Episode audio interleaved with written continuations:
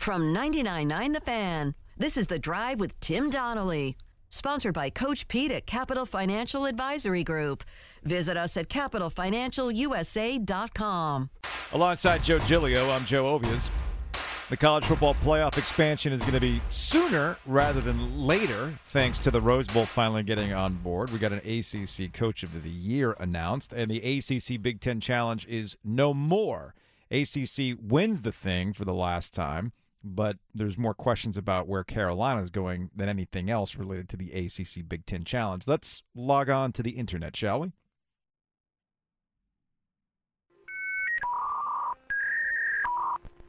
What's Trending is brought to you by Geico. You got a choice of ways that you can save on car insurance. Call 1 800 947 Auto. Go online to geico.com or stop by the Geico office nearest you. Let's get it.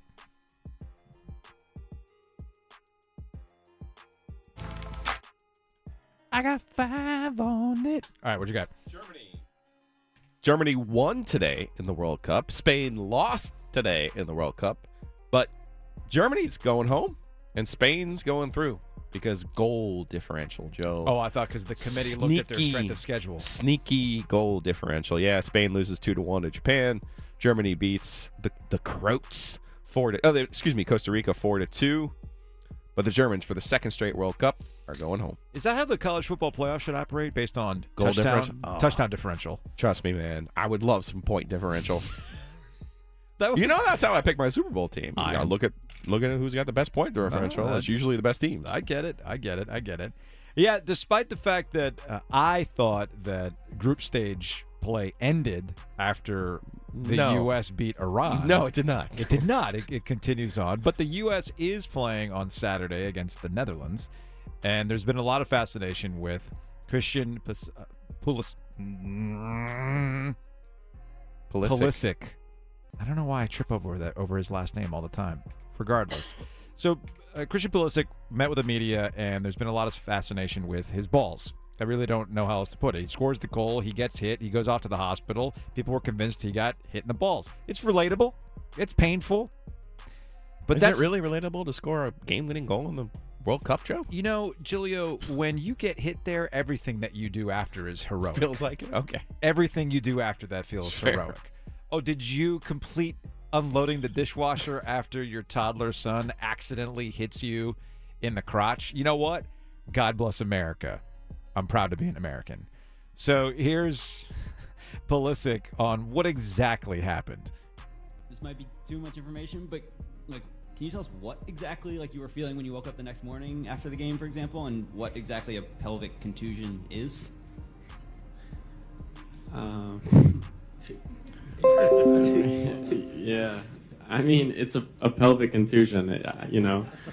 Um, just- It's, it's not a euphemism, Henry. It's what it sounds like. no, but at the same time, it's not like I didn't get like hit in the balls, but like it, was- it, was- it's not like I- I'm all right. I'm all right. It was very painful, and it it just you know that bone is there for a reason to protect you, I think, and I I, I hit it well, and uh, it was sore, but uh, like I said, I'm getting better. This might be too much. So there you go. We now have it official. Uh, he was not.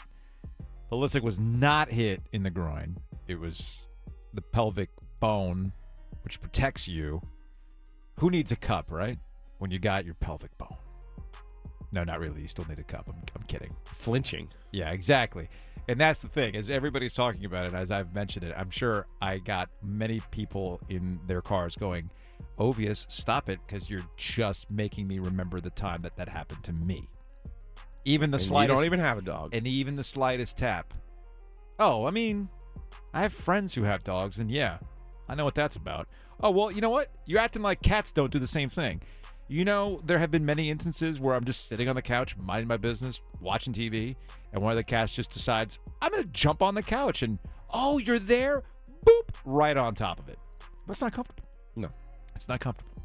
Next up, One of the four, all of the four, or half of the four. ACC Coach of the Year has been announced, and shocker, Duke head coach Mike Elko. What happened? What's going on here? Why? What's up with the audio? I'm here like chopped and screwed. What's going on, man? My chick bad. My chick good. Still tipping on four four. Trapped in four folks. Anyway, we'll get that audio issue figured out. Regardless, sorry, I got a little little distracted there. Get that scissor. So Mike Elko has been voted the ACC Coach of the Year. Not surprised. I mean, when when you when you take Duke from just one in eighteen the last two years in Duke- the league. as much as David Cutcliffe meant to Duke's revitalization as a football program, it was in a bad place the last two seasons. So to revitalize it the way that he did, and damn near win almost nine games in the grand scheme of things, yeah, Mike Elko was going to be the coach of the year. The only way it wasn't going to be coach of the year is if Carolina under Mack Brown ran the whole ACC table, okay? But that didn't happen. Obviously, they lose to Georgia Tech, they lose to NC State to close out the season. Not to say that winning the Coastal isn't uh, an event in and of itself, but things start to get different and look different when some losses pile up. And where Duke was and where they are under Mike Elko, yeah, Giglio, it made the most amount of sense. Five and three this year in the league. They, he did the he did the thing, man. First year. Mike Norvell, Florida State, ended up getting 18 of those first place votes. Brent Key, who was the interim coach, elevated to full time status. He got one first place vote. Mack Brown also got a first place vote. And Dabo got a first place vote. You know what? If you wanted to vote Mack for ACC Coach of the Year because they won the Coastal, okay. Dabo lost. You can't lose. You can't lose South Carolina. Can't. Mm-hmm. Sorry. That doesn't have anything to do with the Don't care. CC. I don't. ca- You know it does. It does have something to do with the ACC. You know why? Because it makes the ACC look bad. okay, that's fair. We're sitting here talking about the ACC being taken seriously as a football conference, and you lose to South Carolina with Frank with Frank Beamer wearing a South Carolina hat in attendance. South Carolina also beat Tennessee, beat the brakes off Tennessee. So I'm sorry, seeing Frank seeing Frank Beamer in a Gamecocks hat, like that's the official call it. Time of death for the ACC. Next up, The AccuWeather forecast for Foxborough, Massachusetts tonight, Joe. 43 degrees. I don't see anything that says 40 degree mile per hour winds because we're getting the rematch of that game. It's the Bills and Patriots tonight at New England. Remember, this is the game last year where the pa- the Bills lost because they attempted too many passes and the wind was crazy and they fumbled. And Sean McDermott had to be like, "Yeah, guys, listen, Bill Belichick, great coach, but can we not do that right now? Can we not like notice that we actually outplayed them yeah, and won? And you know they won the game, but let's not overdo this thing. I hope we get another one of those tonight. I hope we get another forty, you know, rushing attempts and one passing attempt. No Von Miller for the uh, Bills, by the way. They put him on IR, so he's going to miss the next four weeks at least. is Bill Belichick that much of a troll to do that again? Is he? Absolutely. Yeah, yeah, yeah. I he mean- absolutely is. He absolutely is. I would love to see that. Next up. Number two. So the college football playoff is set to expand, but it's going to expand sooner rather than later. The holdup was the Rose Bowl. The Rose Bowl did not want to participate in this. They've got their contracts, but a couple of things have happened in the last 48 hours that pu- essentially let the Rose Bowl know you ain't as hot as you used to be. There was a report that Ohio State informed the Rose Bowl, take Penn State, not us. Damn. That's telling. And then there must have been some sort of ultimatum from the College Football Playoff Committee that says, hey, if you don't sign off on this agreement that moves the start of the college football playoffs to the 2024 25 season, rather than making us wait till that 26 season, you might not be involved with the rotation of neutral site games when this thing finally gets going and we finalize that. That seemed to be the final nail in the coffin for the Rose Bowl to get this deal done. Pete Thamel was the first to report it last night, Giglio. Rose Bowl is going to play ball. So next season will be a normal four team college football playoff, but the following season, again, that 24 25 season, we will get 12 teams. Important format note the top four conference champions will get buys. Keyword conference champion, meaning that Notre Dame, which obviously has eyes on getting into the playoffs, can never be higher than fifth, a fifth seed in the college football playoff because they are not in a conference. But they would get to host a, a home game in uh, in their round, which is a feature of this college football playoff.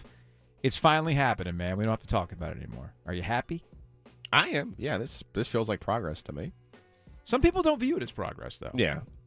Well, you know, you have a year like this where you say, well, there's, you know, potentially only two unbeaten teams by the end of this thing. Why not just go back to the old way and just have number one versus number two? And I get, I get that sentiment. Uh, I don't buy the sentiment though that the p- expanded playoff is going to dilute the regular season. We already know that there are certain results in the regular season. Cough, cough. Anything with Alabama, cough, cough As long as Nick Saban's the coach. doesn't count. Yeah. Right. So, uh, in my opinion, when you now there's two distinct points here. Number one, when you expand the playoff, you're expanding the interest in the sport. Mm-hmm. By that I mean the Pac-12 has has had two teams make it to the playoff since the playoff was instituted in, in 2014. That's not enough. So you've had you're basically cutting the country in half and saying, well, we don't really care what happens from here on out. That's number one. Number two, so that's a good thing. You want to expand interest. All right. Number two, though, does that mean the number 12 team is going to run the gauntlet and turn into Cinderella and we're going to have December and January madness? No. I actually think the number of teams who can actually win the national championship legitimately will probably remain the same. It'll probably be those same three and four teams every year. But we'll never know. But at least now you're giving more teams a shot. And I do like the format of rewarding those top four teams mm-hmm. because now you are getting an actual reward for winning your league. And that home game being in the in the first round, playing that game on campus, that's going to be a big difference That's for teams awesome. as well. Yeah. That's, So- that's going to be awesome. These are all good things in my opinion. To the to the point about the 12th team and whether or not they actually have a chance at winning the whole thing. I mean, are the chances high? No, not necessarily, but it is something that bothers me about college football in that we have multiple lessons in assuming results or scenarios are going to play out the way that we've talked about all season and then it not happening, right? I don't know why we keep doing this. We just convince ourselves, oh man, that team would blow that team off the field. And then what do we come to find out? It's either a closer game or there's an upset. I mean, strange things happen. Yeah. You know, you like to point this out all the time. These are college football players, college football players dealing with college things. You know, they they might listen to a Dennis Cox in their feelings playlist because their girl broke up with them the week up. I mean, you don't know. It can happen. It can happen, man. So I really do push back on this. Well, what's the point? They're all going to be blowouts. Let's see. Let's just see what happens. You're telling me. Especially those opening round games. Yeah, you're telling me that some of those opening round games won't have some wildness to them? That's the point. That's why we love the NCAA tournament. The NCAA tournament in basketball plays out this way all the time. We're fascinated by the first and second rounds of the NCAA tournament because there are wild upsets. It happens every year. It's gotten so commonplace that it's almost like anti chalk these days to pick like seven tens or those types of things, right? So let's see how this plays out. And you know, the first time a group of five team knocks off a power five team in these in that in, in an opening round, there's going to be a lot of I told you so's that take place. Now, is that group of five team going to win the national championship? Probably not. But just like in the NCAA tournament, who usually ends up in the final four? The really good teams that we've been convinced most of the year are going to go, outside of one outlier here and there, like you know, Loyola Chicago, or shout out to Butler and VCU. One other note about the college football playoff. I brought up Notre Dame. I've seen this opinion thrown out a couple different times that this was a crafty move by conference commissioners to force Notre Dame's hand into joining a conference. No. Notre Dame was part of the design of this college football playoff expansion. Jack Swarbrick, the AD, was in on making this plan. Notre Dame is absolutely cool with trading a first round bye for a home game and the home gate that would come with playing in their football stadium. Okay? Straight up. And unrelated, I would love for it to finally go to home site first round, home site second round, then play the final three games at neutral. Oh, sites. I'd love that too. Yeah. I would love that too. Next up, The number one story of the day. We're number one. We're number one. ACC Big Ten Challenge is in the books. It's the last one thanks to television contracts. Fox is now the home of the Big Ten, meaning that ESPN is not interested in broadcasting something that benefits them. So it's off to their network partners, the ACC and the SEC, for next year's ACC SEC Challenge. But this one's in the books. It went the conference's way.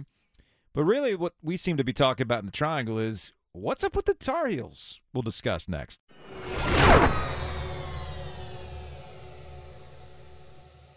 ACC Big Ten Challenge is in the books. Conference gets the win, but a lot of the questions are related to North Carolina and their loss last night to Indiana. At WakeMed MyCare 365, we deliver convenience others only talk about. Every day of the year, primary care and urgent care under one roof. Multiple locations, virtual visits, walk in or schedule an appointment online. From annual physicals and routine care to sinus infection, strep, or the flu, we couldn't be more convenient. Learn more about our kind of care and our kind of convenience at wakemed.org. That's their third loss in a row. But Giglio, as with all things, it's easy to get caught up in the moment. It's easy to get a little, you know, a little hyperventilation about uh, another Tar Heels basketball loss. But I think this one requires a little bit more context than some people want to give it. Uh, they're coming across the country after having played a four overtime game against Alabama. Alabama's a good squad.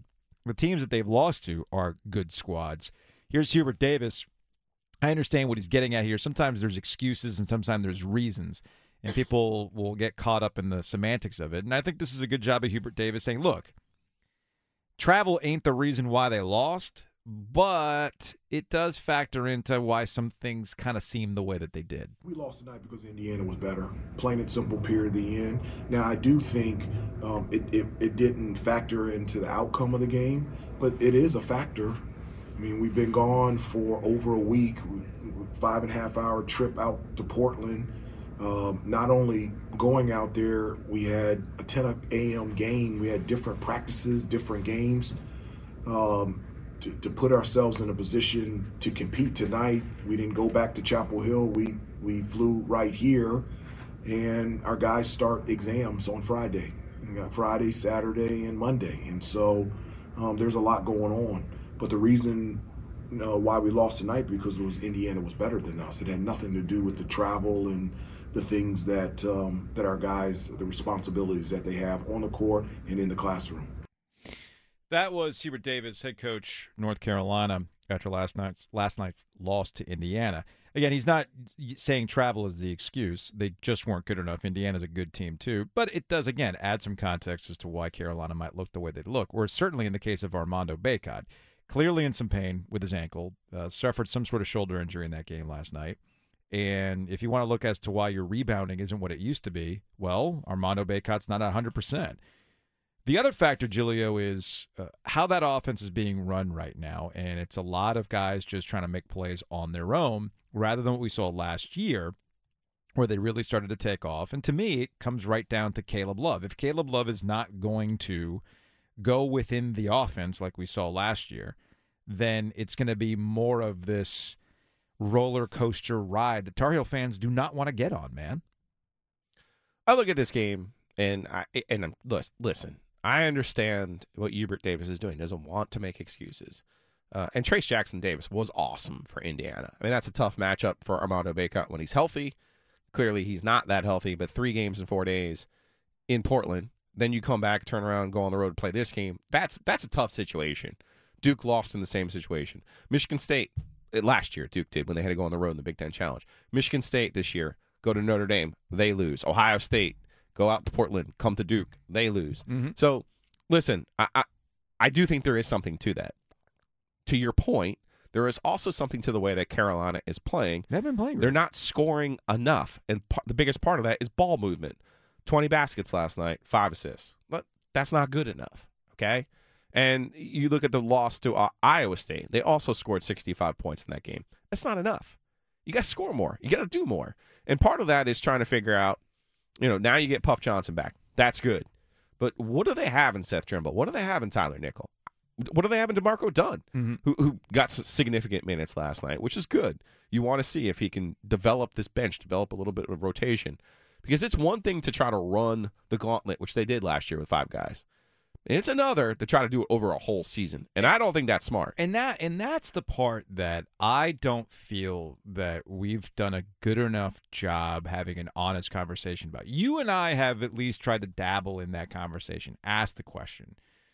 And and often at times what happens is that people are just trying to oh you're trying to diminish what they did last year. I'm like no no no there's no diminishing about what they did last year. What they did last year was amazing. And sometimes I feel like we don't appreciate what it took for them to do it and the conditions to replicate such things is not as easy as well you ended the year that year that that way Right. clearly this is a carryover effect you guys will just keep it figured out i'm like well remember how they did it they did it with the whole iron 5 concept you can't do that now you can't Not the whole season, not early on, especially. And listen, you're bringing guys into the program. Seth Trimble, I'll say it again. If Caleb Love had gone pro, Seth Trimble would be starting right now and get major minutes. So you have he played nine last night. You have to start figuring out what do you have in these guys. How can they help? You know, I admire Hubert Davis that he has done things his way, Mm. hasn't done them Roy Williams' way. But one of Roy's real strengths was he would play guys early. And so when the season progressed, it wasn't the first time you saw Luke Maye Mhm. back when he was a reserve player hit a big shot because he'd been out on the floor. He'd been in the situation. You know, I, I want to see Hubert Davis expand that bench a little bit and see what it, what he's got in some of these other players. Tar Heels Tar Heels have plenty of time, but there are some other measuring stick games coming up that uh, if they don't win or they look just as much a struggle, Another difficult situation on it- Sunday against it's. It's going to get fans to freak out some more. Yeah, they got Virginia Tech on Sunday, then they got On the Georgia. Tech and Citadel, but then that's followed up with Ohio State and Michigan. So you know, De- December's got some tests. December's got some some measuring sticks to see where Hubert Davis has this squad. I thought last night for Duke was one of those "Where are you?" for John Sh- Jon Scheyer's first season as Duke head basketball coach. Context matters here too. They've had some injuries to their key freshmen. Uh, Jon Scheyer even mentioned it last night. It was good to have his guys, and now it's a matter of staying healthy, getting into what they want to be, what their identity is. Defense is going to be first. Jon Scheyer actually talked about that last night and how locking down defense is the first thing. Well, I'm sorry, this is from Jeremy Roach, I should say. Uh, Jeremy Roach, who's not one of the young guys, relatively speaking, on how locking down defense is the first thing they want to do. We saw it really with the big men last night as well. Uh, just being locked in on the defense end because if we can't score, the other team can't score. I mean, we, I, know- I know we'll, we'll, get, we'll find our offense somehow, but we want our we want our defense to translate to off, or to lead us lead us to offense. Um, I think that kind of that worked together uh, worked together tonight. One thing I'll say about, and this is what happens with the transfer portal, right? You know, a lot of fascination with Pete Nance coming over to North Carolina, what that means going forward. I think with Duke and the way they had been building Mike Krzyzewski the last couple of years, it's interesting to see that two of Duke's more important players might be guys that they brought over from the Big Ten. Grandison and uh, Ryan Young. Young, look, Filipowski, I think it was Filipowski and Lively ended up with four fouls at one point late in the game, and that put Ryan Young into extended minutes. And put him in Zoubek mode. It's really what it is. Yeah. Let's let's put the big guy back there to get a little uh, physical with it. Make the make the the- make the consistent rebounds. It paid off. I mean, it, it paid off because I remember I saw a lot of people going, "Oh man, Young's going to get eaten alive by Key. You know, this is what's going to happen." No, stood his ground, man. Like I was impressed with what Ryan Young was able to do. I mean, you might get into stereotypes with that, but again, I liked what I saw last night at a Duke. As Giglio likes to point out, is this one of these breathe fire Duke squads? No, no, but you don't always have to be. Nope. You don't You always, can always have to run your own race. I've heard that before. I've heard that before. A lot of verve, a lot of verve in that quote.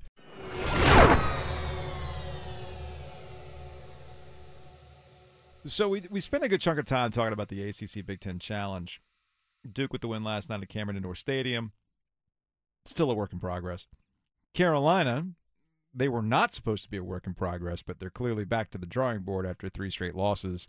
Uh, even with all the context that you can add to last night's loss at Indiana. But I went to Cameron Indoor Stadium last night to watch the Ohio State game, Giglio, and I saw a dude wearing an NC State hoodie. I guess that was the only representation that NC State had during the ACC Big Ten Challenge. Yeah, they were the designated survivor this year. So they played William and Mary. And I feel like in the ACC, we kind of have an idea of who the top teams are going to be. I think you and I are in agreement that Virginia is going to win the regular season. We know that Carolina likely is going to turn things around. Duke is clearly talented. We know what the bottom of the league is going to look like. Syracuse ain't good. Florida State ain't good. You're you're shaming Louisville right now. Yeah, yeah. They're like, hey, now wait a second. If we're going to talk about the worst teams, forget about you got to start with us, please. Don't forget about us. Although I feel like with Louisville and Kenny Payne, that was kind of a called shot. Yeah. I don't think anybody expected Syracuse to be as bad as they've been so far this season. But somewhere in the middle, in the unknown, we don't know squat about them. Is the is the team that I that we just talked about, the designated survivor, NC State. I don't know, man. I mean, they got they- played Kansas well. They got a good win uh, against Dayton. Uh, William and Mary, I know you you had pointed out the fun fact about William and Mary beating NC State the day that Mark Gottfried gets his contract extension announced. 2017 opener, yeah. Whoopsies. I really don't know what to make of this state squad. I don't think anybody knows what to make of this state squad so far. They haven't. They're not terrible, obviously, like the teams that we just mentioned, but there they are, an unknown. Yeah, I, you know what? I think they've been a pleasant surprise. I think Jarkel Joiner, the the senior older point guard that they got from Ole Miss in the transfer portal, shout out to Levi Watkins. I, that that's number one is giving them a steadying hand. You know, last year, you know, Cam Hayes struggled at the point guard position. The year before, they struggled. They had younger guards. And really, I think that's a major difference between this team. The other one is Casey Morsell. You know, if, if he's going to make three pointers the way that he did against William and Mary, and, you know, he made six, and he's also had made six against FIU earlier this year. You know, when he transferred from Virginia, it was here's a top, you know, 75 recruit, athletic kid, obviously can play defense, but wants to do more on offense. And he averaged four points a game at Virginia. Like he was supposed to be the next in line with Ty Jerome and, and Kyle Guy. It didn't work out that way. And then last year when he got to state, it was, well, you'll see. He's in a different system. It, it, he's going to be better. He's going to be, you know, he's going to be someone who can average, you know, 12, 14, 15 points a game. He averaged seven. And he really, really struggled. So it's nice to see his progress early this season. He's averaging 15 points a game this year. So what they thought Casey Morsell could be last year, Mhm. he is being this year. You stack that with Jarkel Joiner, you stack that with Terquavion Smith, who's shown a willingness this year to share the ball that we just didn't see it all last year. And, you know, I think NC State does have an NCAA tournament team if Casey Morsell stays on that track. So they've got uh, Pitt on Friday night. They do. At home. And that's followed up by another non conference game. And then they got Miami. So they haven't, they're not diving into conference conference play just yet, but they are winnable games against Pitt, winnable game against Miami. Uh, certainly, Louisville, as we mentioned earlier, is the worst team in the ACC. They should knock that out. And then they'll close out the year with uh, with the real test again. Clemson always plays them tough. We know that Brad Brown can slow things down, make it ugly, and come out of there with some wins as we've seen. And then they got Duke uh, on January fourth. So we'll we'll start finding out more about the Tennessee State squad as we get early ACC play starting up this weekend. If you missed anything from today's show, you can check it out on the Best of the OG podcast. Find it on Apple, Spotify, Google, wherever you get your podcast. And you can also check us out on YouTube. Just look up 99.9 The Fan on YouTube. You can watch a lot of these segments. Uh, fun conversations today with Ryan McGee, ESPN, about the college football playoff expansion. Marquise Williams, former North Carolina quarterback, about 2015. What this squad is all about heading into the championship game, where we will be starting tomorrow.